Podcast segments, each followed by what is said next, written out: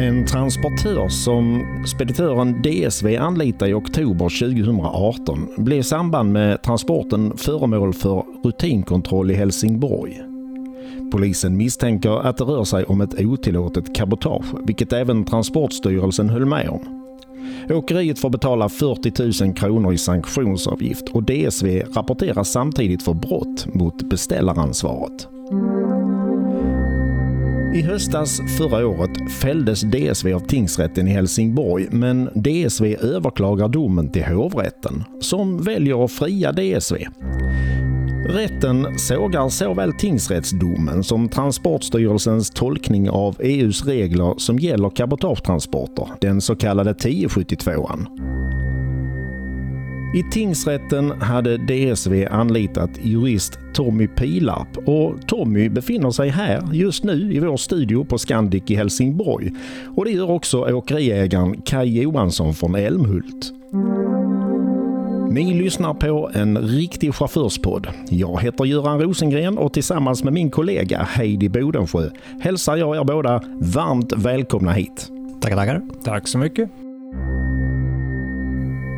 Det här avsnittet presenterar vi i samarbete med Easy Balance, invändig balansering som ökar livslängden på däcken med upp till 35% Snabbt, enkelt och miljövänligt.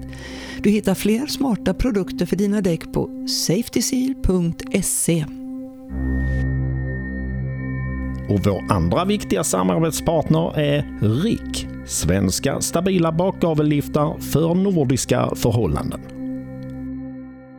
Jag skulle vilja börja att du Kai, som har företaget Kai Inrikes med bas i småländska Älmhult, att du berättar för våra lyssnare lite om ditt företag.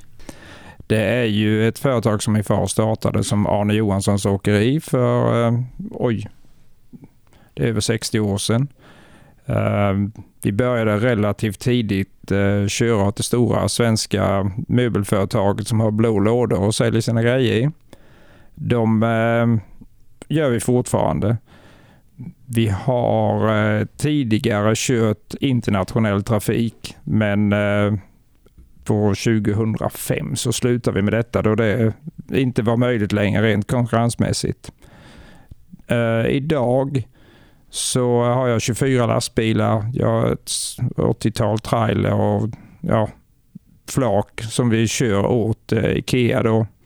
Och uh, sju dagars vecka och uh, vi är är nöjda med det ännu så länge. Mm. Eh, just IKEA-gods som du nämner, hur kommer det sig? Alltså lite kort sådär. Hur, varför blev det just IKEA från början? Ja, min far fick fråga av Ingvar om eh, han kunde köra för att Ingvar var inte riktigt nöjd med funktionen på den tiden med eh, de han hade som upp, eller uppdragstagare vid det tillfället. Och eh, ja, far han gick med på det och på den vägen är det. Ingvar, det är alltså Ingvar Kamprad vi pratar om. Eh, ja. Och, och, vad jag har förstått så eh, hade Ingvar och din pappa en relation på något sätt. Ja, det, det, i och med att far hade gift sig med hans syster så är det ju hyfsat nära relation. ja, men om man tittar nu på Tommy här. Varför blev du jurist och i synnerhet varför engagerar du dig i just transportfrågor? Oj, det där var en intressant fråga. Eh, men jag kan faktiskt svara på den. 1900, slutet på 1970-talet så eh, pluggade jag juridik. Nej, det gjorde jag inte alls. Jag gick på high school i USA. Eh, I Norfolk, Virginia. Och 1979 så tog jag min studentexamen där vid high school i, i, i USA. Och eh, stämningen där över i slutet på 70-talet, den var väldigt starkt poliserad. Ehm, Virginia, där jag bodde i, var en av de mest konservativa delstaterna. Sydstatens huvudstad har det funnits där. Eh, Freedom Fighters på 60-talet var fortfarande väldigt mycket aktuellt. Många hade till och med varit med, som jag pratade med. Jag hade en lärare som var väldigt engagerad i, i, i civil rights movements och, och väldigt passionerad för de här frågorna. Och där och då så bestämde jag mig väl för att jag skulle bli advokat, så jag skulle bli jurist och jobba med civil rights. Ehm, kom hem till Sverige och upptäckte att vi hade egentligen ingenting något sånt i Sverige. Det fanns liksom inte, finns fortfarande egentligen inte, någonting som heter civil rights. Ehm, man ska slåss för medborgarnas rättigheter gentemot eh, myndigheterna. Men, men, men den biten har alltid funnits med mig. Att, att, att oavsett Eh, vad jag egentligen håller på med så, så, så vill jag alltid att lagen ska vara klar och tydlig och ingen ska kunna dömas om inte lagen är klar och tydlig. Någon form av Don Quijote eller eh, korsriddare. Mm. Alltså, eh, jag har ju förstått att eh, du även är lobbyist. Alltså vi finner dig i många olika sammanhang. Ja. Ja, ja. säger du. ja, precis. Ja. Hur, stor, hur stor del av din vardag går ut på att lobba just för transportrelaterade frågor? Jag skulle säga att det är den överhängande delen av, av, av min vardag eh, som går ut på det. Jag har kontakter med, eh, jag kan säga att jag har faktiskt bättre kontakter med tjänstemännen nere på EU-kommissionen än vad jag har eh, i regeringskansliet. Och det är lite konstigt, men, men på något vis upplever jag att dörrarna där nere i Bryssel är öppnare på ett helt annat sätt. Eh, de, de, är, de vill helt enkelt att man ska komma och prata. Eh, så, så det är bra kontakter. Sen också med andra intresseorganisationer och aktörer som hör av sig till mig och, och, och eh, vill ha hjälp med olika saker. Nu har jag precis blivit kontaktad av, av eh, åkar, eh, åkarorganisationen eh, i, i Holland, Nederländerna, eh, som tillsammans med eh, andra aktörer då vill eh, ta upp en sak eh, i, i, Sverige som de vill att, att jag ska hjälpa till med och eventuellt då gå via EU-kommissionen. Mm. Mm. Eh, alltså, om man skulle fråga ett tiotal folk i branschen, åkare, chaufförer som känner till dig och frågar om vem sida de tycker att du står på, så tror jag nog samtliga skulle säga att du står på speditörerna eller transportköparens sida. Tycker du att det stämmer? Ja, inte, inte helt om man säger så. Ehm, och, och eh, det har väl blivit som så att jag har gjort väldigt mycket för speditörer. Jag har gjort väldigt mycket jobb för transportköpare, ehm, men jag har också arbetat med åkerier. Eh, det är inte bara de här cabotagefrågorna till exempel, utan det är ju, jag har fått väldigt många frågor från transportköpare här i Sverige, stora transportköpare, eh, som, som kommer till mig och säger Tommy, vi vill nu att det vi gör ska vara lagligt. Eh, kan du hjälpa oss att ta fram standards så att vi inte bryter mot något beställaransvar? Jag har också haft åkerier som säger samma sak till mig. Vad är det vi får göra och inte får göra? Från vilken utgångspunkt eh, jobbar du då? Alltså, eh, tittar man då på Transportstyrelsens rekommendationer eller går du utifrån lagboken? Både och. Det beror ju på, tittar man då på en, en stor transportköpare så är ju inte de begränsade till Sverige. Utan att, att har man då internationella transporter så, så kan det ju vara, vara frågan om hur tillämpar myndigheterna i Frankrike den här regeln? Hur, vad, vad, vad, kan vi råka ut för i Italien? Men tittar jag på Sverige då till exempel så går jag då A. Vad är det som står i eh, EU-rätten? B. Vad har vi skrivit i den svenska lag, eh, lag, lagtexten? C. Vad säger Transportstyrelsen och hur tillämpar polisen eh, de här reglerna? Och, och, och, så kan jag rådgöra, ge då råd till transportköparen utifrån det här. Jag säger att är det som så att ni vill vara absolut säkra på att inte råka ut för någonting, eh, då, då ska ni följa de här eh, råd, råden. Jag, jag, jag, säger också till dem att vissa av de här råden tycker jag inte stämmer rent juridiskt. Men det är inte ni som ska betala mig för att gå upp i tingsrätten i så fall och, och, och försöka få någon ändring, utan det här råder jag er att göra. Men om man utgår ifrån eh, 1072 då, mm. eh, EU-direktiv. Ja. Så, eh, så säger den ju ganska allmänt om vad som gäller för just cabotage, om vi ska prata om det. Eh, skiljer sig den svenska tolkningen markant ifrån andra länder i EU, hur de tolkar cabotaget? Ja, alltså, ser du några stora ja, skillnader? Ja, ja. Alltså, och jag ser den stora skillnaden skulle jag säga eh, mellan östra och västra Europa om man ska eh, hårdra lite mer. Mm. Men, men, men 1072 den säger ju egentligen inte särskilt mycket. Alltså, den, den lämnar ju mer frågetecken än utropstecken när man läser den. Eh, måste jag, måste säga. Jag har läst det några år nu och jag tycker att eh, varje gång man gör det så upptäcker man någonting eh, nytt. Så, så. Men vad den säger? Ja, efter att du har slutfört din internationella transport så får du under sju dagar göra tre stycken cabotagetransporter. Och, och, där har vi ju egentligen en, en eh, anledning att, att, ställa nästa fråga. När man har slutfört sin transport per definition ifrån 1072, hur, hur, hur skulle du förklara det? Ja, då får jag säga, ja, när du har lastat av godset i sin helhet. Och har du samlastningar, du, säger ett exempel, du kommer upp med 40 ton från, från eh, München säger vi.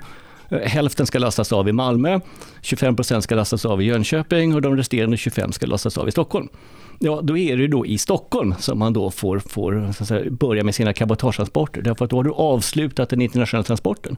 Jag säger till transportköparna, är det så att ni lägger på något gods i Malmö eller Jönköping därför att ni har kapacitet över trailern, så är det inte att rekommendera, för då bryter ni mot lagen. Och det gör man alltså eh, även om du nu definierar 1072 så att säga, det, det, och, och, inte tittar på Transportstyrelsens tolkning? Eh, Transportstyrelsen har samma tolkning där. Ja. Och, och även EU-kommissionen har gjort den tolkningen. Så, så att där är vi nog ganska överens. Om mm. så. Mm. Att, att den måste vara avslutad i sin helhet. Mm. Men den intressanta frågan här nu är att säga, ja, du ska göra en internationell transport och avslutad i sin helhet. Vad är en internationell transport? Nu ställer jag frågan till dig Göran. Mm -hmm. Vad är en internationell transport? Ja. Ja, i min värld så är det ju liksom att eh, man fraktar gods ifrån ett land till ett annat. Ja, hur mycket gods? Ja, det är Okej, okay, du, du, får inte, du, får inte frakta an, du får inte frakta ditt eget gods. Eh, utan det måste vara eh, andras gods. Alltså, du måste göra det mot betalning. 50 spännband? Nej, nej men alltså, ta, ta liksom, eh, säg att, att, att, du skulle göra en internationell transport från, från Danmark till, till, till Sverige. Nu, nu, är, Kaj, nu är inte du svenskt åkeri utan nu är du ett utländskt åkeri. Men du vill upp på den här lukrativa cabotagemarknaden. Och eh, då tar vi mitt glasögonfodral här. Då, mm. med, med, just det, här, det här är tomt, men här finns det glasögon i. Okay. Ja, ja. Och, och, ehm, det väger inte särskilt mycket, men du skriver en CMR-fraktsedel. Ett glasögonfodral 0,5 kilo. Uh, och, och, så ger du mig ett pris, det, det, det, är inte särskilt mycket pengar, men, men jag betalar för det här i alla fall. Det, det blir väl några kronor. Ja, du ska nog få upp det rätt billigt, ja, lovar jag. Ja, precis. Ja. Och så, så, slänger vi in det här glasögonfodralet i den här trailern, uh, som, som, är ganska stor. Och så kör du upp med mitt glasögonfodral till Jönköping, lastar av mitt glasögonfodral, tack så mycket. Mm. Uh, och nu har ju då du rätten att göra tre stycken cabotagetransporter. Du har ju bevisligen gått back på den här transporten upp till Jönköping. Men det är inte olagligt att göra en dålig affär. Nej, det har jag hänt för så det, det, det kan jag gärna göra. Ja. ja. Och, och, och, här ser du ytterligare då en, en, en, sak som, som man inte har tänkt på. När man då definierar cabotagetransport, vad är det egentligen? Mm. Ska vi ha någon form av, av, definition om att transporten måste vara kommersiellt gångbar för att kunna kvalificera sig för tre efterföljande cabotagetransporter? Det vet jag inte. Men finns det något land i Europa som har definierat det här? Nej, eh, däremot så, så för, för när EU-kommissionen höll på med eh, MPETA, Mobility Package 1, här, eh, så, så försökte de det ju... ursäkta, det är ja. alltså mobilitetspaketet som är på väg ja. att, att, gå igenom? Eller det, det, har gått igenom eh, redan, om ja, man säger så. Men som börjar gälla efterhand? Ja, exakt. Det börjar gälla. Men, men det, det, har ju slagits igenom. Och nu får jag inte göra så här, men det har slagits igenom. Då började EU-kommissionen titta lite på just definitionen av en cabotagetransport. Eh, och den enda definitionsskärpningen de gjorde, eller förtydligandet, det var det här med lastnings och lossningstillfällen. Där, man, där kommissionen ansåg att, att en cabotagetransport skulle kunna innehålla fler lastnings eller lossningstillfällen. Eh, den biten togs bort eh, i, i det slutgiltiga förslaget som sen gick igenom. Jag skrev ju faktiskt då en, en, en, definition, ett förslag på en definition på cabotagetransport som skulle innefatta även sådana här aspekter. Jag försökte tänka... Till, till, till vem skrev du Jag skickade den till, till EU-kommissionen. Eh, jag skickade även den till berörda intresseorganisationer i Sverige och en del EU-parlamentariker. Mm. Och eh, en del av dem, eh, vi har en, en vars namn jag inte ens ska försöka uttala, hon är från Polen. Eh, hon tyckte att det var väldigt bra och eh, skulle ta det vidare. EU-kommissionen tyckte också att det var väldigt bra men det var lite sent. Man hade liksom redan lämnat ifrån sig det hela. Mm. Men, men, det finns en hel del frågor som, som, som inte är besvarade. Fråga nummer två då. Eh, jaha, de här tre stycken cabotagetransporterna som du ska göra under sju dagar. Hur räknar man då den här sju dagars perioden? Ja, det står ju inte heller riktigt klart och tydligt. Men, men de flesta tar ju... Så, man börjar klockan vid midnatt där på efterföljande dag och så räknar man då hela kalenderdygn. Men har det varit problem menar du? Alltså att, att, ja, det skulle ju kunna vara ett problem. Eh, om, om, om till exempel du avslutar en, en, en, internationell transport klockan 18 en dag eh, och, och eh, kan registrera så att säga en färdskrivare när den sista har, har lämnats av Eh, och du har en polisman som menar på att det ska vara sju, dagar, sju dygn från den tidpunkten. Eh, Medan andra säger, nej vänta nu, vi måste börja vid midnatt här. Mm. Ja, eller har du otur så har du lossat den klockan 18.00 på en fredag. Jag Ja. menar, då ska du ha veckovila. Du ha veckovilan också. Och sen börjar du på måndag och jobba Ja, igen. ja, ja. Sju dagar framåt. Sju dagar framåt. Så, så det, det är en del, det, alltså 1072, ja den säger inte så mycket, men det är det den inte säger eh, som är intressant. Ja. Mm. Och som gäller att hitta vad, vad de menar. Ja, och tillbaka till Heide här nu. Så att säga. Du har ju jobbat för speditörerna och du har jobbat för, för, för transportköparna.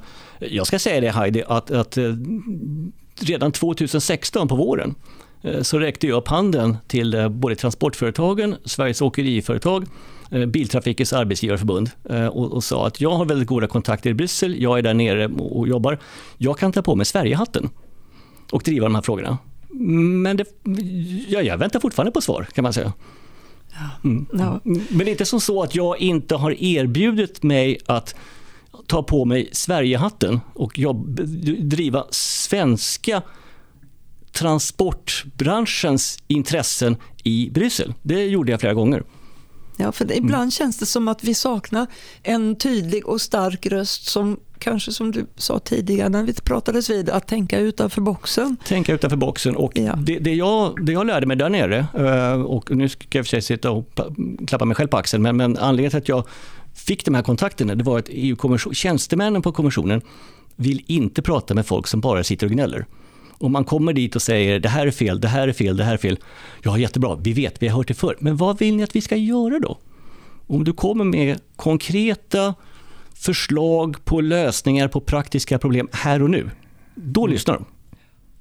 Jag tänker på det också nu Kai. Eh, man kan ju undra hur många Tommy Pilarp det finns. Jag tror inte det finns så många. Många Ja. tycker att en är för mycket. Ja, men jag brukar kalla dig eh, transportnäringens eh, Silbersky. Du hittar kryphålen som behöver tipp- eh, täppas till. Om jag frågar dig Kai, tycker du att transportnäringen behöver det Tommy Pilarp eh, bidrar med? Ja, det är ju ingen tvekan om det. Alltså det transportnäringen som finns idag med de organisationer som eh, representerar där är ju inte så aktiva som jag tycker att de eh, skulle vara. Jag menar, jag har ju gått ur flera av dem för att eh, jag tycker, jag tycker inte- det är inte lönt att stödja de organisationerna som ändå inte gör något för mig. Utan eh, jag försöker göra allt jag kan själv. Men eh, ja, det, det händer och görs alldeles för lite för transportnäringen. Vi har ingen som eh, jobbar för oss i Sverige idag. Inte som jag har märkt. Hur känner du med Sveriges åkeriföretag? De eh, lovordar nu den senaste undersökningen om kontroller på väg och eh, man, man uttalar sig väldigt positivt om regeringens insatser. Hur känner du inför deras arbete här hemma och internationellt? Känner du, känner du dig trygg med dem? Jag är ju inte med där längre och jag bad dem att... Eh, jag gav dem ett år på att motivera varför jag skulle vara med. Eh, nu är det några år sedan men de har inte hört av sig än så att eh, de tycker tydligen inte att jag ska vara med där. Så att då det är väl den nivån det är på tyvärr. Ja, och om jag ska flinka in där så tycker jag att många andra intresseorganisationer de har så att säga, fel fokus och fel tidsplan. Eh, man fokuserar på det som är dåligt och man kommer in för sent. Eh, man pratar, är är man i Bryssel, vilket man inte ofta är, men är man det så pratar man med EU-parlamentarikerna. Det är inte de som sitter och fattar besluten. Den du vill prata med, det är EU-tjänstemannen som har det vita pappret framför sig, där man ska börja skriva saker och ting. Ah, det är där du måste komma in. Men det gör man inte. Men, men varför är det på det här viset? Är, är det typiskt svenskt eller är det, finns det en, alltså, eh, reflekteras detta från andra länder? Har man samma problem där? Är åkeriorganisationerna i allmänhet eh, flata? Det, nu kan jag inte prata om, om, om alla länder, men många som, som jag sett där nere har väldigt aktiv representation. Eh, Och de vet mycket väl att, att det är den enskilde tjänstemannen på EU-kommissionen som det är den man ska prata med. Och hur är det från Sveriges sida sett? Nej, det har jag inte upplevt. Vi, vi märks inte i diskussionen. Vi, nej. Det är väl tyvärr så att vi finns inte. Alltså eh, det jag upplevt just med åkeriorganisationer, alltså det finns undantag naturligtvis. Men eh, i det stora hela så har vi tyvärr inga representanter. Nej, du vare måste sig nationellt eller Mm. internationellt. Nej.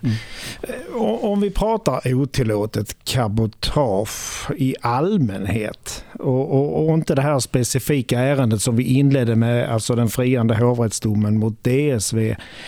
Hur drabbar transportfusket dig och din verksamhet Kai?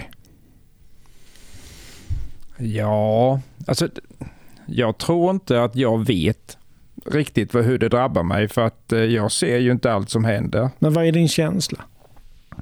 Jag upplever faktiskt att eh, vi har ett stort problem i Sverige. Eh, som det var nu, eh, Elmia, vad var det Henrik hade kommit fram till? Eh, 609, något sånt där fordon i snitt som uppehåller sig i Sverige på heltid. Och Hur tror du den, den siffran stämmer med eh, alltså verkligheten? Henrik Sternberg som du då refererar till, kapitagestudien. Eh, va, eh, alltså känner du att det är en relevant eh, siffra han kommer med? Eller? Jag tror inte han har fått med alla. Jag gissar hälften. Jag hade ett samtal med Henrik Sternberg igår och eh, ikväll den eh, 3 juni så publiceras den artikel som jag gjorde intervju med och då tog jag upp det här med de här 609 fordonen. Och det är mycket riktigt en mycket konservativ tolkning.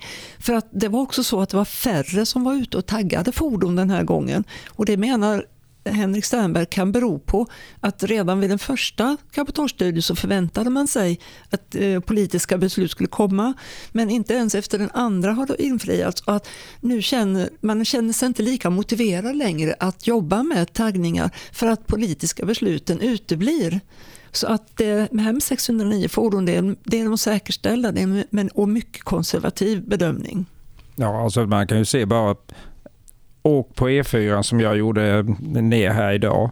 Alltså, där är ju lätt mer än 600 fordon som jag såg som var icke-svenska. Sen kan jag inte säga att de gör något illegalt eller så. De kan sköta sig helt och hållet just de. Men alltså, det är jättemycket fordon i Sverige som utför transporter som Ja, jag tycker skulle varit svenska transportörer som kör som betalar skatt i Sverige. För det gör ju inte dessa människor som... Eller, människorna är det synd om. De har ett helsike tror jag, de som kör. Men eh, transportörerna och de som beställer transporterna kunde gjort någonting bättre för Sverige. Mm. Det här med cabotage. Eh, om, vi, om vi ska gå tillbaka lite grann till eh, där vi började så, så handlar det här egentligen om eh, den friande domen i hovrätten. Och där vet jag ju då att eh, vi träffade dig där Tommy Pilarp när, när eh, tingsrättsförhandlingarna hölls i Helsingborg. Och de argumenten som du framhöll där och då, de gick ju inte hem i tingsrätten. Men det var ju egentligen det som till slut innebar den friande domen i hovrätten. Varför blev det så, tror du? Jag tror inte att man... Eh, jag, jag tror inte att rättens ledamöter i tingsrätten riktigt förstod argumentationen, om man ska vara ärlig. Eh, jag, jag tror det är så enkelt. Eh, men precis som du säger, i, i hovrätten så framfördes det ingen ny bevisning, ingen ny argumentation. Utan att man, man, hovrätten tittade ju bara på det som hade sagts i tingsrätten Eh, och kom fram till en helt annan sak. Men, men, men innan vi går in på den Göran, så skulle jag vilja gå tillbaka till din fråga till Kai förut. För, för det finns en intressant, det finns några intressanta dimensioner där. Då. Och om jag kommer ihåg rätt nu så sa du, hur drabbar det illegala cabotaget eh, din verksamhet? Och jag skulle säga, mm, ni ska inte begränsa den här frågan till det illegala cabotaget, utan ni ska ställa, hur drabbar cabotaget din verksamhet? För även det tillåtna cabotaget eh, drabbar ju din verksamhet. Och om, om, om, om vi så säga, begränsar diskussionen till det illegala, då hamnar vi lätt in i den här fällan. Vad är tillåtet och vad är otillåtet? Och så sitter vi och diskuterar det i tre dagar, vilket i och för sig kan vara ganska intressant. Men, men det hjälper inte dig någonting. Nej, det gör det inte. Det inte det minsta. Utan då får man säga istället, hur drabbar cabotaget dig? Ja, det gör det. Vad är det för någonting som man kan göra? För du pratar ju om de här förväntans, förväntanstrycket på åtgärder. Ja, det är inte så mycket som går egentligen att göra.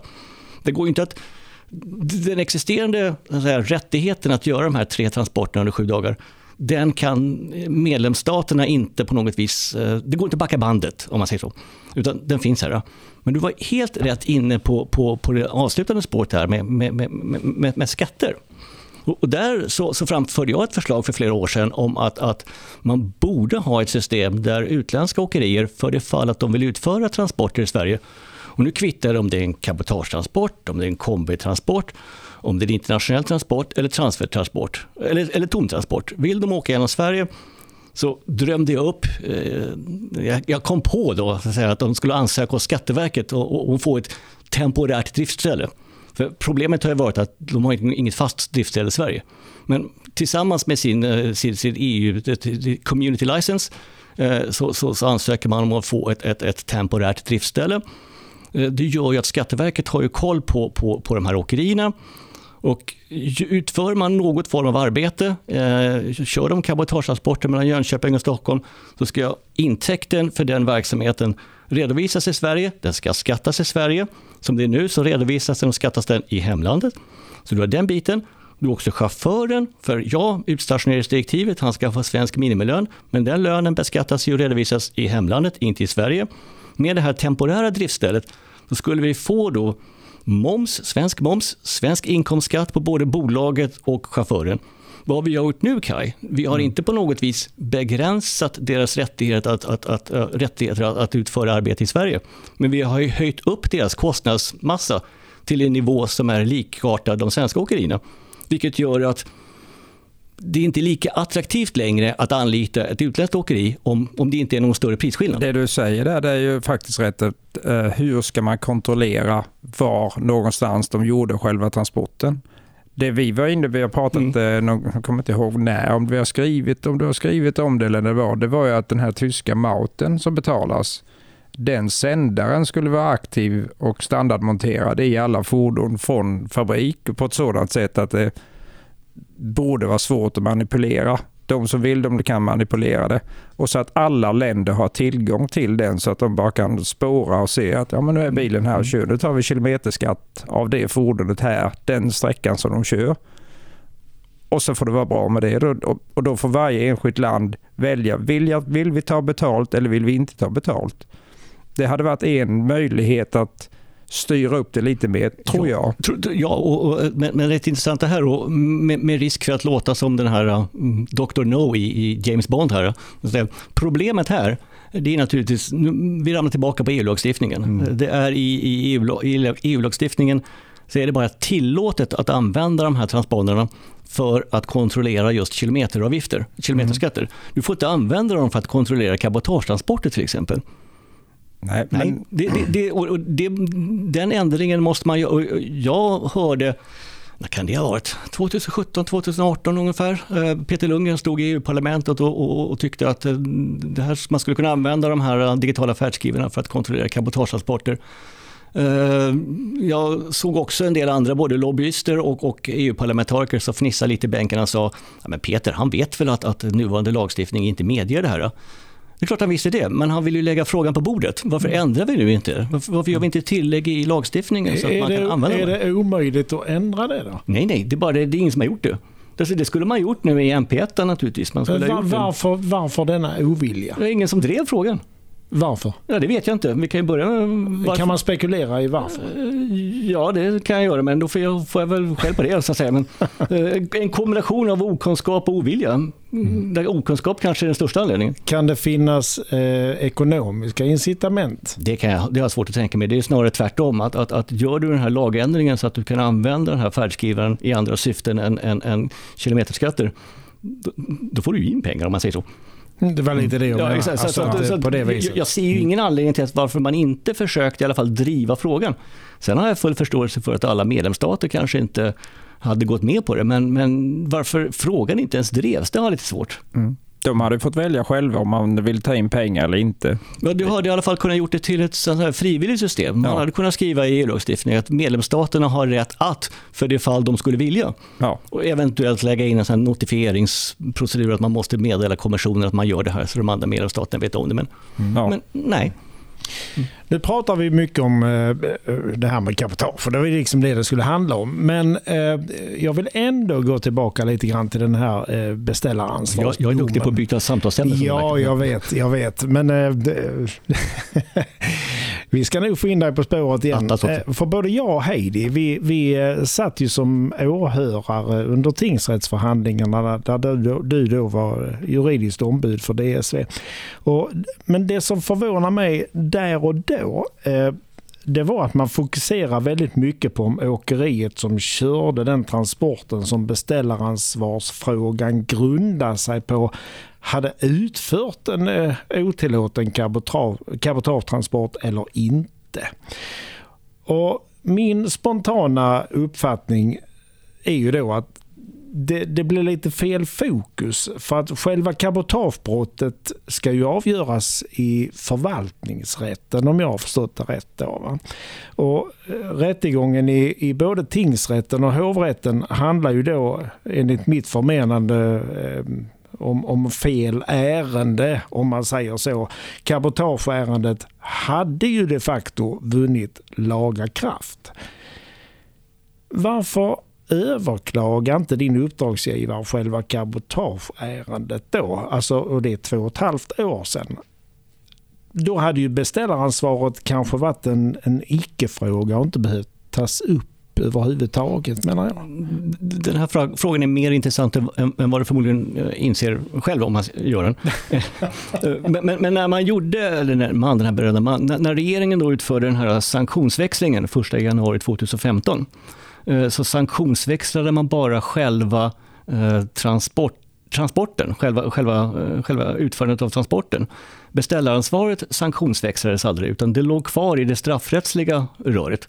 Och jag vet att, att eh, det gick ut en, en, remiss då, det var i sommaren 2014, för det klubbades ju igenom det här i september 2014 och att lagrådet hade väldigt skarpa synpunkter på det faktum att man hade två stycken eh, rättssystem. Man hade ett administrativt förfarande i förvaltningsrätten för, för, för utförandet av transporten, men man hade ett straffrättsligt förfarande i tingsrätten för, för ett eventuellt beställaransvar.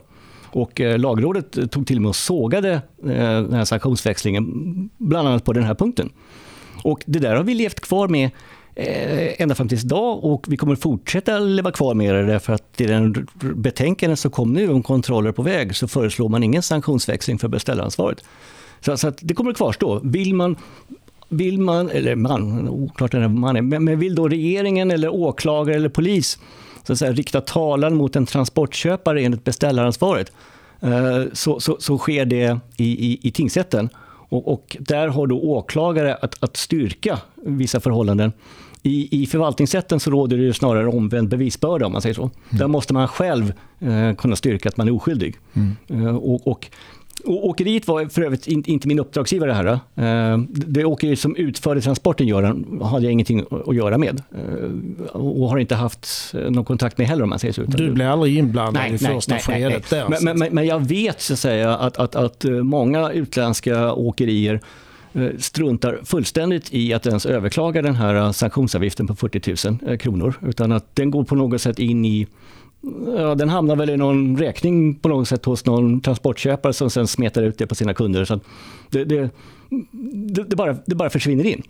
Eh, summan är kanske för låg helt enkelt. Eh, och tittar du på mig, och, och vilket du nu gör, eh, och, och, och, jag skulle, liksom, om jag skulle få frågan, men Tom, vad ska vi göra då i så fall? Om nu de här sanktionsavgifterna på 40 000 kronor inte fungerar och om förfarandet i förvaltningsrätterna inte fungerar, eh, för där har det havererat, vad ska vi göra då för någonting? Det, det låter ju som en bra följdfråga. Ja, ja, ja, och nu, nu, ställer jag den åt dig så kan jag svara på den på en gång. Gör det. Eh, för, för, för då, och det kanske jag också får, får skäll för här nu, men, men i, min värld, och lyssna nu på mig Kaj, för det, mm, det gör jag. Ja, precis. Mm. Återkriminalisera själva transportbrottet. Ta bort det från det förvaltningsrättsliga röret och in mer igen i straffrätten straffrätten. Definiera klart och tydligt i lagtext vad som är tillåtet och vad som är otillåtet. Det ska vara så tydligt och klart definierat i lagtext så att en sexåring kan förstå. Men mm. vänta, det... vänta, vänta nu ett tag här Tommy. Ja. Alltså, då, då, då kommer vi till nästa fråga och det är ju åklagarväsendet. Hade de förstått allvaret i den här frågan om man hade liksom återkriminaliserat det? Oj, oj nu, nu får jag sådana här frågor som, som, som, egentligen bara, eh, som man egentligen inte ens vill spekulera i. Men, men, men eh, eh, om jag hade varit åklagare så hade jag inte tagit det till eh, åtal ens. För, för att eh, jag, jag kunde redan då se att, men vänta nu, legalitetsprincipen, den finns till och med på er hemsida. Jag hade inte ens tagit det vidare. Nej. Vad jag fick höra, och det har säkert ni också hört, var att det fanns ett politiskt tryck på att jo, vi vill få det här prövat. Eh, Så det var väl där. Jag jag tror inte att åklagarna riktigt egentligen ville köra det här vidare. Eh, Sen fick jag ju höra, mellan tingsrätten och hovrätten, eh, fick jag höra att åklagarna hade satt ihop någon form av dream team eh, som nu skulle se till att det här ska vi minsann vinna i, i, i hovrätten. Om de uppgifterna stämmer så var det inte ett särskilt bra dream team kan jag säga. Men, men, men, vad, jag skulle vilja, vad jag skulle vilja se, om man säger så, det är att, att en återkriminalisering av, av transportbrottet mer resurser till åklagarmyndigheten så att de har kompetens och eh, mandat. Men framförallt, eh, och sen kanske en två, tre specialist åklagarkammare i Sverige som inte gör något annat än transportbrotten. Två, tre specialistdomstolar som inte gör något annat. Så att du hamnar i en domstol där de vet vad det är frågan om. Och nu kommer vi till det intressanta i mitt förslag här nu Kai. Istället Ja, för men. sanktionsavgift så skulle jag då vilja, så, så blir det ju företagsböter. Eh, Om vi höjer företagsböterna till storleksordningen 150 000 till 500 000 beroende på om det är en allvarlig förseelse, om förseelsen har upprepats. Men vi hamnar någonstans mellan 150 och- och och 500 000. Det svider bra mycket mer än en sanktionsavgift på 40 000. Är det så, så att, att åkeriet utför en transport som polisen anser är olaglig så, så är det, ing- det är inget förskott på sanktionsavgift. Det blir böter istället, man skriver en lapp, åklagaren tar det vidare. Om åkeriet inte dyker upp i tingsrätten så blir det en här träskodom. Eh, då förlorar de i 99 fall av 100. Och säg att de får en företagsbot på sig på 250 000 kronor. Den företagsboten kan Kronofogdemyndigheten begära handräckning av i, i andra medlemsstater utan problem. Men, och nu kommer det till den ännu mer intressanta aspekten. För det fall att, eh, jag får backa lite, 561 nu är, nu är vi Kör inne på det där fem, ja, ja, exakt. I, i, annex, eh, I annexet, om det är annex 3, är det det? Annex 3, där man har de här very serious offenses, de här allvarliga Mm. förseelserna. Om man begår en, en, allvarlig förseelse, och det finns ju en lista på, på, på vilka förseelser som är allvarliga. Om man Där finns det en ja, lista. Mm. Ja, ja, det finns en lista där. Om du begår någon av de förseelserna eh, så ska Transportmyndigheten i ditt medlemsland, i Sverige är det Transportstyrelsen, inleda en undersökning som kan leda till att trafiktillståndet dras in. I den nya 561 så har det lagts in cabotagebrott i den här äh, listan i annexet. Så att Okej. om du får en dom mot ett åkeri i tingsrätten, företagsböter på 250 000 kronor, du begär handräckning i medlemsstaten, så har Sveriges eh, myndigheter, Transportstyrelsen, också möjlighet att begära att motsvarande myndighet inleder det här förfarandet som kan leda till att transporttillståndet eh, ryker. Nu börjar det bli intressant. Nu är det intressant. Nu är det intressant. här. Intressant, ja det håller jag verkligen med om. Vi fortsätter den här diskussionen med Kaj Johansson, åkeriägare från Älmhult, Kaj Inrikes AB och jurist Tommy Pilarp. Det här avsnittet presenterar vi i samarbete med Easy Balance, invändig balansering som ökar livslängden på däcken med upp till 35% Snabbt, enkelt och miljövänligt. Du hittar fler smarta produkter för dina däck på safetyseal.se. Och vår andra viktiga samarbetspartner är RIK, svenska stabila bakgavelliftar för nordiska förhållanden. Kaj, när, när du lyssnar på det Pirap säger, hur tycker du det låter i dina öron? Låter det vettigt? Är det, är det någonting du skulle vilja se kommer till? Ja, det enda jag känner man skulle kunna ändra på det hela det är ju möjligtvis gå från kronor till euro. Det är det han säger. Alltså eh, tio gånger pengarna istället. Så för det, pengar, det vet jag ju själv, pengar svider. Alltså eh, oavsett hur mycket pengar man har så vi, vi måste upp i stora belopp. Ja, och, och tittar vi på, Sverige har varit lite, eh, lite, lite fega där. Då. Tittar vi i Tyskland så har de ju betydligt högre eh, bötessummor. Och jag, jag I, blev i, stoppad, I euro dessutom. ja, jag blev stoppad Ja. av BG flera gånger Ja. så jag vet precis. De, de, det, det är ganska så höga belopp mm, i, i Tyskland. Och du betalar innan du kör. Mm. Och det är upp till medlemsstaterna att sätta bötesnivån eh, själva. Den enda regeln som finns egentligen är att, de, att det ska vara proportionerligt. Och I Sverige har man väl då, nu är ju tyvärr inte någon från regeringskansliet här, men i Sverige har väl då regeringskansliet tolkat det här med proportionalitetsprincipen som att det inte ska vara särskilt högst. I Tyskland verkar man inte riktigt eh, tolka proportionalitetsprincipen på det viset, utan där fläskar man på. Mm. Och Det är därför jag sa byt eh, från svenska kronor till euro istället. Ja, ja, ja. Men, det men, måste, du, det måste du, kosta. Nu, nu skulle du vad säger, ett, ett, två, två system här. A, de får komma hit och utföra transporter under förutsättning att de momsar och skattar i Sverige. B. Utför de ett, ett, eh, begår de ett brott där vi har definierat allting klart och tydligt så kan det bli företagsböter på rejäla summor. Ja. Skulle det vara ett steg i en riktning som eventuellt skulle göra svensk åkerinäring mer attraktiv för svenska transportköpare? Ja, det skulle det göra. Och särskilt om de reglerna gällde, alltså det här med företagsbot och sånt, det ska ju även naturligtvis gälla svenska företag som gör motsvarande fel. Ja, ja. Eh, kör och vilotider, överlast till exempel. Ja. Eh, det är det idag. Sanktionsavgiften gäller kör och vilotider och överlast också. ska vi inte glömma bort. Det, det, det ska absolut, och mm. det ska jag tror att det skulle få ett bra genomslag om det fick betalas på stället som tyskarna gör. Ja. För då, eh, då är man mer noggrann med att sköta sig. Man är noggrann. Mm. Mm. mm. Men, men där skulle jag vilja se, där vi pratar om åtgärder, för många av de här åtgärderna som nu efterfrågas verkar istället vara eh, de från, nej, nu ska vi förbjuda dem att komma hit. Nej, men det kommer inte fungera. Nej, det, det, då får vi gå ur EU. Eh, exakt. Mm. Och du, såg, du vet ju hur det är för brittiska åkerier här mm. nu som måste gå tillbaka på SEMT-tillstånd för att kunna köra i, inom EU eftersom de inte omfattas av 1072, 1071 längre. Nej, mm. det, ja, det upptäckte de nu. Oops, ja. det hade vi inte tänkt på. Nej, nej. otur. Shit happens som man säger, ja. det där får göra klippa bort. Ja. ja. eller inte. Nej, eller inte. Ja. Alltså, det här, men, men, det är precis som säger, att, att, att, jag, jag har ju sett nu i de här 10-15 års tid eh, de här kraven på att, att, att vi ska ensidigt begära eh, time-out på sex månader. Det kan vi inte heller göra enligt EU-rätten. Det, det, går inte. Och, och, nu måste jag komma in lite grann här emellan. Alltså det härliga med att bjuda in Kaj Johansson och Tommy Pilap, det är ju det att man, man nästan eh, tappar rösten själv. Man behöver inte ens prata för ni fixar det galant. Ja. Eh, men, men vi för att ja. Har vi svarat på dina frågor ändå, Göran? Ja. ja, och ni gör det med bravur. Jag ska okay. säga det. Alltså så, eh, men, men om man tittar, eh, om jag får skjuta in någonting här emellan så, så är det ja, liksom... du skyndar dig. Ja, jag ska lova. Jag, jag, jag gör ett, ett gott försök. Alltså, gå, gå tillbaka till DSV-domen snälla. Ja, det ska jag göra också. Lite grann så småningom. Men alltså vi har ju, vi har ju många problem som omgärdar eh, transportbranschen och, och, och, så. Även om många organisationer då, om man får säga så, kanske blundar för den här problematiken. Åtminstone så som jag och, och, och redaktionen här, vi, vi tolkar det. Men Kai, vad, alltså om du hade fått skriva en önskelista, vad, vad är det liksom vad hade, du, vad hade du önskat att man först av allt skulle komma till rätta detta med sett ur ett rent juridiskt perspektiv? Är, är det någonting du har funderat på någonsin? Nu är ju det där med juridik och mig, det hänger inte riktigt ihop. Inte mig heller. ja, då har vi det då. Okej, okay, tack.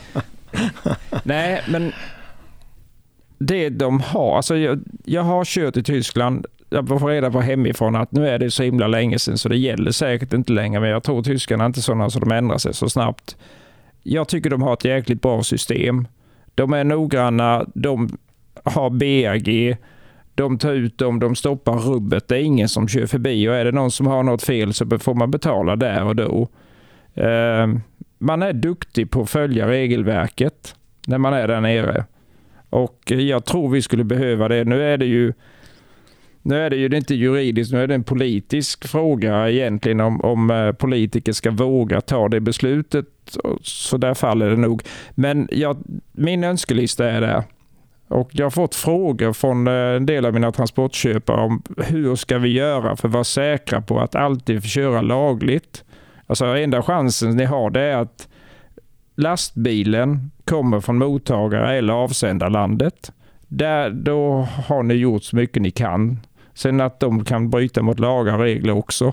Men där, dit måste ni komma om ni ska vara helt säkra. Sen kommer ni inte att göra det för det blir för dyrt. Mm. Mm. Du, du, har, du har helt rätt där med, med, med Tyskland och, och, och, vad de har. Alltså BAG, det är ju en, det är en egen myndighet. Vi skulle behöva tra, trafikpolisen eller eh, skulle behöva vara en egen myndighet, inte en del av polisen utan en Nej. egen myndighet. Två, de har ju klart och tydligt redogjort i, i, i lagtext vad som är tillåtet och otillåtet. Alltså de har ja. ett regelverk som är så här stort mm. och som är definierat klart och tydligt. Allt och de har med. hjälp av åklagare. Mm. Så att allting finns. De har till och med varit åklagare med ute på oh ja, plats. Absolut.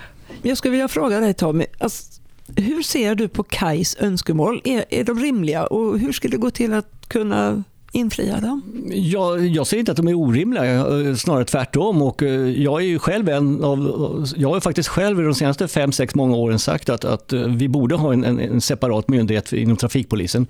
Ni, ju, ni, vet ju också att jag har sagt de flest, flera många år tillbaka det här med klara och tydliga definitioner i lagtext. Åklagarmyndigheter som ska vara involverade. Så att egentligen är det bara frågor om resurser. Eh, jag var lite stygg mot, mot, mot regeringskansliet när, när de gjorde eh, sanktionsväxlingen 2015. För jag sa till dem att, att ni, ni, har ont om pengar, ni har ont om tid, ni har ont om resurser och så för, istället för att lösa problemet så försöker ni lämpa över det på branschen. Tack så mycket. Mm. Man har inte löst problemet. Får jag komplettera? Det är mitt önskemål innan. Varsågod. Jag skulle vilja att de kontrollplatser som finns runt om i Sverige, de skulle utökas i antal och de skulle vara bemannade dygnet runt. Det skulle vara självförsörjande. Sen hade det ju kanske inte gjort något om det hade funnits lite rastplatser med så man kunde, de, man kunde sköta lagarna och parkera och, och sköta den biten. Och rastplatserna ja. blir ju som bekant färre och ja. färre. Ja, och, och, och, när vi nu har de här uh, förbudet mot att ta ut den ordinarie veckovilan i förarhytten och det inte finns någon annanstans att, att ta ut den så Eh, Eh, det var som jag sa då till, till tjänstemännen där i Bryssel. Har vi löst något problem med den här regeln eller har vi skapat nya problem? Eh, in, vi kanske skulle ha börjat i, i, i den ändan att, att säkerställa att medlemsstaterna har tillräckligt med, med eh, rastplatser. Mm. Eh, jag, jag, jag, sa inte att man inte skulle ha förbudet eh, för, för att ta ut eh, ordinarie veckovila förut. Så fine, det, det, det, kan stå kvar i 561 men du kan skjuta på tillämpningen mm. tills det finns eh, eh, säkra uppställningsplatser. Mm. Och så kan du säga till medlemsstaterna att ni har, 20, ni har max ett år på er att fixa det här så att de inte drar upp på tiden. Eh, nu pratar vi om olika punktinsatser egentligen. Jag pratade med Henrik Sternberg nyligen då med, jag sa, var ska man lägga krutet på? Helheten, sa han. Nu har man börjat och infört så kallat skärpt beställaransvar och saker, men man har inte byggt grunden. Man lägger Nej. taket mm. på huset mm. och så finns ingen grund. Är, är, är det så här att man må, vi har kommit så långt nu att det krävs politiska beslut som, om helheten. Det går inte att säga klampning på riktigt och en sak där och en sak där. Man måste greppa hela. Du måste greppa hela. för att Om du säger precis ja, nu ska vi klampa här och jag läste ju här nu alldeles nyligen. Det stod att nej, klampen skulle vara mycket, mycket längre än 36 timmar. Jaha, men om vi inte vi har definierat vad som är lagligt eller olagligt, ja, då kvittar om du klampar. För du kommer ändå förlora sen i, om man tar det där till, till domstol. Så att vi kanske måste börja den änden beställarens... Ja. Men om vi nu ska liksom peka på problemet. Vems problem är detta att lösa? Oh, oh, den, den, frågan är, alltså det är inte en. Du kan inte, I Sverige kan du inte peka på en myndighet. Du, du har Justitia som jag tycker borde ta mer ansvar.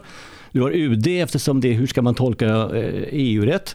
Eh, e eh, naturligtvis har du då näringsdepartementet. Det är inte bara infrastruktur utan det är näringen också.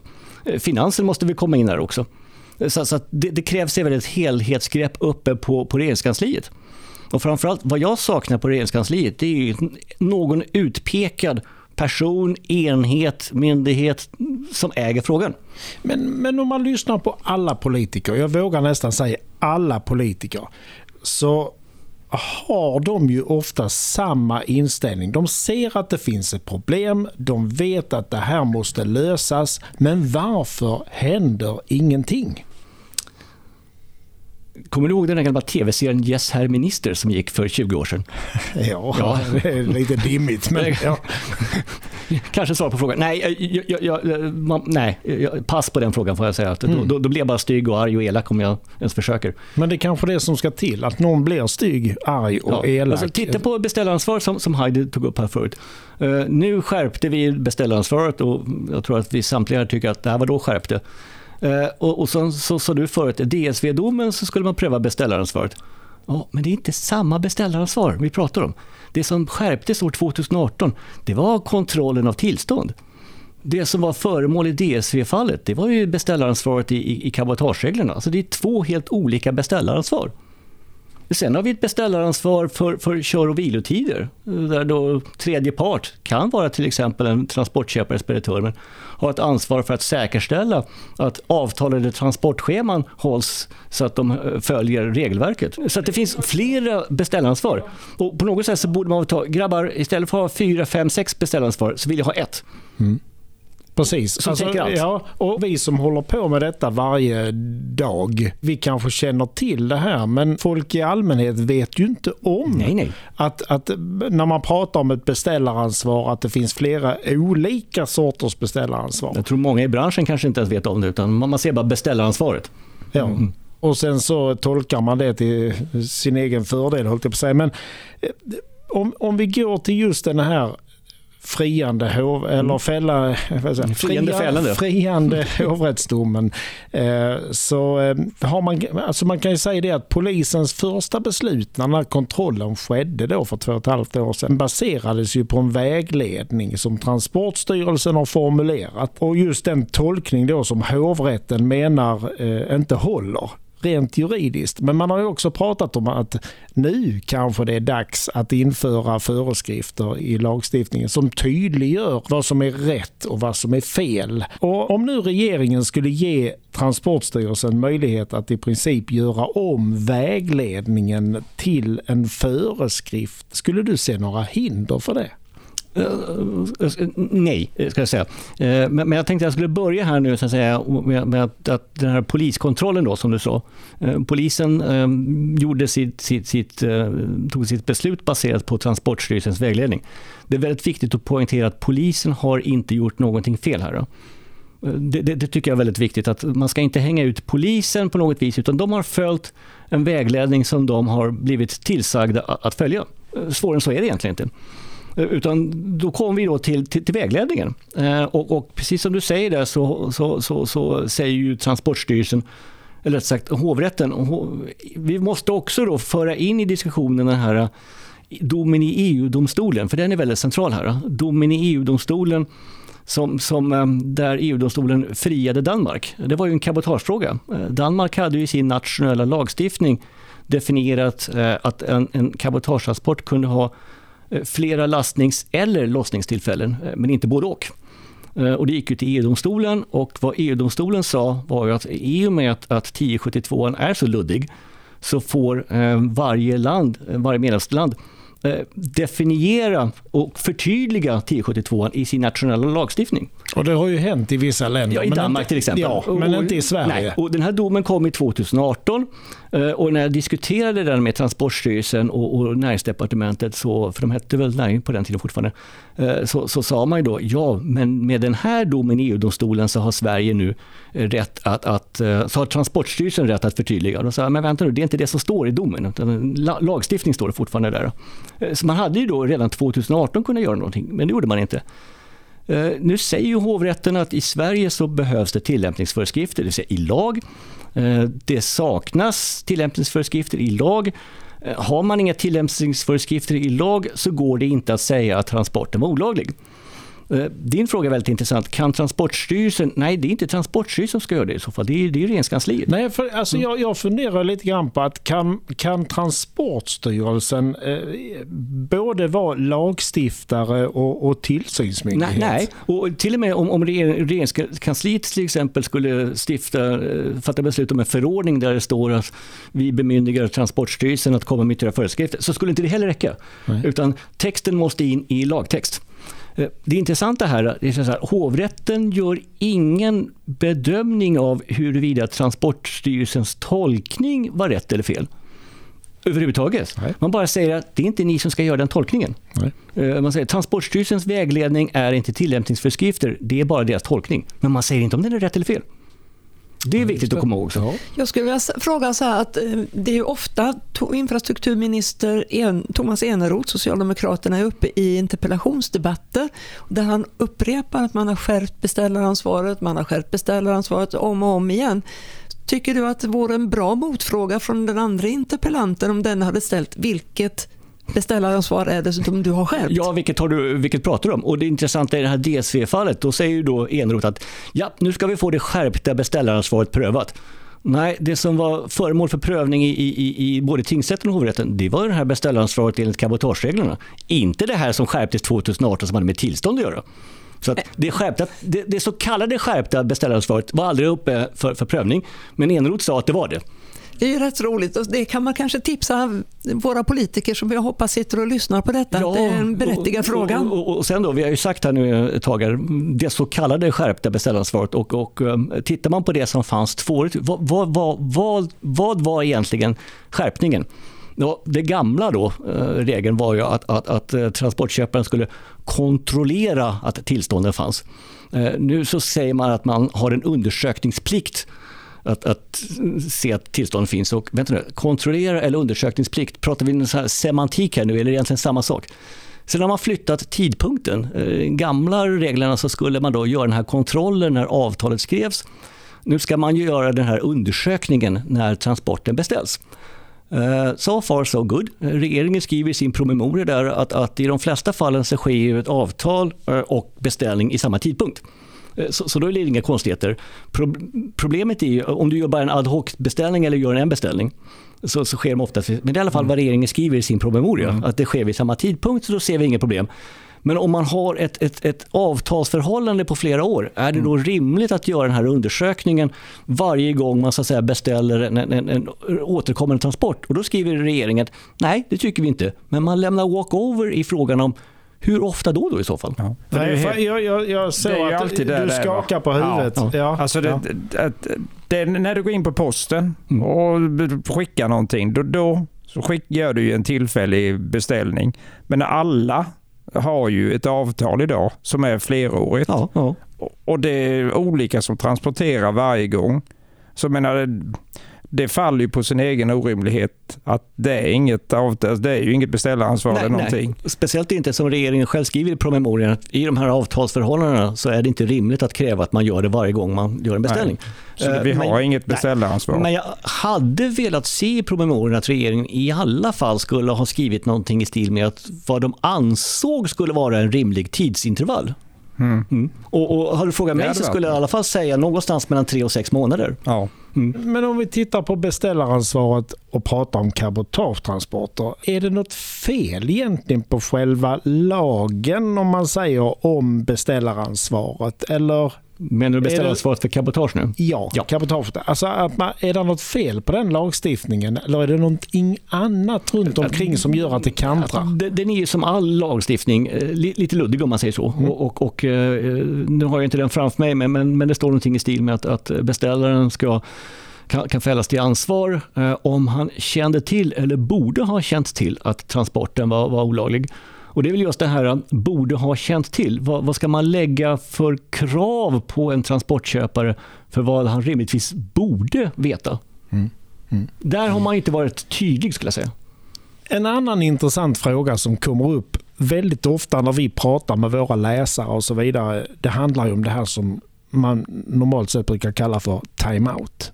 Alltså det har ju i många år pratats om att Sverige skulle kunna begära den här timeouten från att tillåta utländska eh, transportörer att köra inrikes transporter i Sverige. Till exempel då inför valet 2014 var ju då detta någonting som egentligen eh, socialdemokraten Anders Ygeman menar skulle vara fullt möjligt. Att om det här blir rena kaoset så skulle Sverige kunna begära time-out det har jag mig veterligen aldrig ens varit uppe som en fråga i riksdagen så att säga. Varför har inte Sverige begärt den timeouten? Därför att Sverige vet mycket väl att det inte går. Men de sa ju det. Ja, de sa det. Politikerna ja. säger ju det här. De, de, och det är det jag också har varit inne på flera tillfällen, att, att, att politikerna så att säga skapar eller bidrar till att skapa ett förväntanstryck på åtgärder som de mycket väl är medvetna om inte kan genomföras. Och tittar vi på den här timeouten som, som, som du pratar om så, så står det klart och tydligt, det är väl ett av de få tillfällen då, då, då, då EU-rätten faktiskt är glasklar, så en sexåring kan förstå. Eh, men, men, men, det står att, att ett medlemsland kan begära av kommissionen att, att, att få den här timeouten och det finns vissa grundförutsättningar för att man då ska kunna få göra den här begäran. Alltså, ett, det går inte att ensidigt säga vi tar en timeout. Man måste fråga kommissionen, vi skulle vilja timeout, ta en timeout, är det okej okay med er? Och då är det vissa eh, grundföreskrifter, så grundkrav som måste vara uppfyllda. A. Det måste konstateras vara en allvarlig störning av den inhemska transportmarknaden. Och jag tror att definitionen är i princip som att, att det, mm, det skulle väl inte vara någonstans runt det skulle inte finnas några svenska åkerier kvar egentligen. Alltså, ribban är ganska hög på den här definitionen av allvarlig störning. Vi pratar om Mount Everest-nivå här. Då. Eh, två, eh, även om, då, om vi, se, vi leker med tanken att regeringen nu har, har liksom konstaterat att ja, det, det föreligger en allvarlig störning här, så, så, så, så, det gör det. Eh, då ska man i den här begäran eller ansökan komma med konkreta eh, åtgärder vilka ska vidtas under de här sex månaderna. Det går inte att skriva att Transportstyrelsen ska göra en utredning. Utan man måste vara klar och tydlig med det här, vi vill ha en timeout därför att det är en allvarlig störning och vi ska göra det här under sex månader. Har du kommit så långt så, så betyder det fortfarande inte att, att, att, du kommer att få den här timeouten. Därför att nästa steg är nu att EU-kommissionen ska ta den här begäran från Sverige och rådfråga en kommission eller kommitté bestående av representanter för de andra medlemsstaterna som ska sitta och titta då på Sveriges eh, ansökan. Och du kan ju själv nu förstå att not gonna happen, som man säger. Eh, Hur stor andel av EU-kommissionens den här kommittén är det som måste vara enig? Är det typ ja, eh, det, det, det, det, står inte i, i, eh, det står inte huruvida det ska vara kvalificerad majoritet, så det räcker nog med, med, med, med en enkel majoritet. Men det mm. betyder ju ändå så att säga att Ja, vi, vi, är 26, vi är 27 medlemsstater nu, 26 stycken. 14 stycken ska tycka det här är en bra idé och ge Sverige det här mm. tillståndet, mm. timeouten. Mm. Och, och det har aldrig skett, eh, mig veterligen, att ett medlemsland ens har försökt att fråga. Därför att ribban är så hög. Mm. Och eh, 2014 som du säger, då, då, det var väl 2014, eller ja, det måste det ha varit, då vi hade det här riksdagsbeslutet. Då. 349 riksdagsledamöter klubbar igenom den här resolutionen. Så här, Sverige ska ensidigt ansöka om. Uh, nej, det kan vi inte göra. Ygeman skrev en debattartikel där han sa att det här ska vi göra. Uh, men, men, men både Ygeman och, och alltså, framförallt Ygeman, han vet ju att, att det här går inte att genomföra. Ändå så går man ut och på något sätt lurar Eh, om jag ska vara ärlig, mm. alltså, här, nu går man ut och lurar den svenska åkerinäringen och säger att ja, vi ska minsann ta, ta, ta åtgärder här. Vi ska gå ner och säga, vi, vi, ska, vi ska fixa den här uh, timeouten. Men det, det går inte. Nej. Och det är därför som jag säger, backa inte in i framtiden. Du kan inte förbjuda de här rumänerna, de är här. Vad kan du göra istället? Försök att hitta på saker att göra istället. Backa mm. inte in i framtiden. Som till exempel att införa föreskrifter? Föreskrifter måste vara ett och, de måste vara klara och tydliga. Och, och tittar vi då på, på, på Danmark och, och, och, men även Tyskland så har man ju varit övertydlig. Ta den här situationen som, som eh, DS, i DSV-fallet. Ja, då hade man väl i så fall kunnat definiera i svensk lagskrift att en cabotagetransport ska vara mellan en och samma avsändare och mottagare. Ja, då hade man sluppit det problemet till mm. exempel. Mm. Man, man, kan definiera också i lagstiftningen på, på de här eh, sju dagars, när ska man börja räkna det? Mm. Alla de här frågetecken, alla de här gråzonerna, alla de här luckorna som Heide brukar tycka att Tommy, du gillar att hitta de här luckorna. Ja, jättebra, det gör jag också. Men, mm. men se till att täppa till dem i lagstift i så fall. Nu är det den 3 juni när vi spelar in det här avsnittet och igår, den 2 juni, var egentligen sista dagen för att överklaga hovrättens dom eh, mot DSVs beställaransvar. Har det inträffat? Har det hänt? Har de överklagat? Jag har inte hört att de har överklagat. Eh, jag, jag, jag ringde i morse och, och, då sa de att ja, det kan ju fortfarande vara en viss fördröjning i, så att säga, i, i registreringen av handlingar. Alltså, hade de kommit in vid midnatt den, den andra så kanske inte det registreras först den andra fjärde, i, imorgon, den fjärde. Eh, så, så, det vet man ju inte än. Eh, men vad jag, vad jag har hört, om man säger så, är att det inte kommer att överklagas. Det, det är ryktena jag har hört. Mm. Då kan man ställa frågan, om man överklagar, vad är det man ska överklaga när det inte finns föreskrifter? Det finns, finns det någonting att ta på ens en gång? Nej, jag skulle väl kunna tänka mig att överklagandet skulle gå ut på någonting i stil med att jo, jo, men Transportstyrelsens vägledning ska minsann anses vara. Det, det var, och jag kan tänka mig att då, det här Dream Teamet som de skulle sätta upp på åklagarmyndigheterna får nog ha lite legal creative thinking. Eh, men, men, nej, vad jag har hört så, så, har det i alla fall inte överklagats än. Vi får, får, får vi se om det gör det. Men jag, jag, det är inte alltid myndigheten väljer att överklaga. Eh, jag vann ett fall i, i, i förvaltningsrätten eh, för två, tre år sedan. Eh, här nere i Helsingborg faktiskt. Eller transporten stoppades här i Helsingborg, det var ju förvaltningsrätten i, uppe i Borlänge. Men jag vann det i alla fall. Ganska klart och sol, ganska klart och tydligt och det var egentligen samma argumentation där. Eh, där kom förvaltningsrätten fram till, eh, efter att jag hade då argumenterat för det, att Transportstyrelsen saknade grund i, i, eh, det fanns ingen grund i lagtexten för deras vägledning. Och då, problemet hade löst om de hade satt in i lagtexten från början, men det gjorde man inte. Och, och då, då jag vann i förvaltningsrätten och, och sen så överklagades det inte. Och sen så några veckor senare så satt jag på ett plan ner till Bryssel. Och då sitter jag bredvid eh, en av tjänstemännen på Transportstyrelsen, en av de som så att säga, äger frågan, en av de högsta där. Och vi satt och drack gin och tonic, jag och Transportstyrelsen. Så frågade jag, men, men hör du, nu var jag på väg att säga hans namn, men, men, men, men, ja. men hör du, var, var, varför överklagade ni inte den här domen? Och då, då, då ler han bara lite och säger ja men Tommy, eh, det är inte alltid vi vill överklaga. För då, om vi in, hade vi överklagat så hade vi förmodligen förlorat och då hade vi fått ett prejudikat emot oss och det har vi ingen lust med. Så vi valde att inte överklaga. Så då, då sa jag till det, det var fel, det var fegt sa jag till honom. Mm. Han fick betala för gin och tonic sen. Mm. Men, men alltså hovrättsdomen här, är den prejudicerande eller inte? Nej, det är ju, egentligen så, så krävs det ju att, att, att HD, så att säga, Högsta domstolen, sätter ner foten. Uh, och, och uh, jag, jag, jag, det, nu, nu har det som vi inte, vi vet inte, men förmodligen är det ingen överklagan. Och då, då, eh, hovrättsdomen har i alla fall väldigt stort eh, bevisvärde, väldigt stort argumentationsvärde. Eh, går det, är det en liknande fall i, i förvaltningsdomstolen eller i tingsrätten så går det mycket väl att, att, att hänvisa till, till domen i hovrätten. Speciellt med tanke på att den var så tydlig och speciellt med tanke på att hovrätten tar faktiskt inte i sina domskäl så begränsar man inte eh, sin, sin, sin argumentation till just den här specifika frågan. Man säger inte till exempel att, att vad gäller Transportstyrelsens sätt att räkna cabotagetransporter så, så saknas det tillämpningsföreskrifter. Man säger att det saknas tillämpningsföreskrifter. Vilket betyder att har du en annan cabotagefråga som, som är lite otydlig, som dyker upp i förvaltningsrätten eh, eller tingsrätten, så kan man mycket väl plocka fram det här hovrättsfallet därför att den är så tydlig på den punkten. Kan det komma att hända nu? För vi har ju ett ärende till som handlar om DHL, en annan stor speditör, eh, som också är, är egentligen vad ska man säga, behandlad i hovrätten. Men vi har fortfarande inte fått något domslut. Eh, och vad vi kan förvänta oss där, det kan vi ju bara spekulera i. Mm. Men för att undvika det här i framtiden, för att summera lite grann av det vi har pratat om, just det här med, med beställaransvar, med otillåtet cabotage.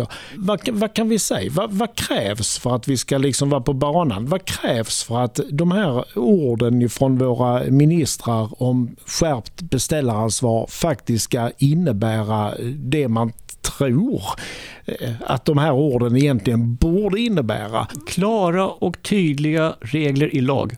Ja, jag skulle säga, det skulle till och med mm. jag kunna svara på, det mm. lagstiftning. Mm. Mm. Det, det, det, det, är enda chansen. Ja, och, och, nu ska vi vara lite arg, eh, så lite raljanta, men vi vill ha lagstiftning, vi vill inte ha några tjänstemän på, på Transportstyrelsen som sitter på fikabordet en fredag och bestämmer att det här ska stå i vägledningen, utan vi vill att det ska stå i, i lag. Mm. Och, och, du vet hur det går till när man väljer påve. Då, lås, mm. då, då låser sig alla in i ett rum, så får de inte lämna förrän de tänder brasan där. Mm. Och, och, det är väl, alltså, gör på samma sätt här i Sverige.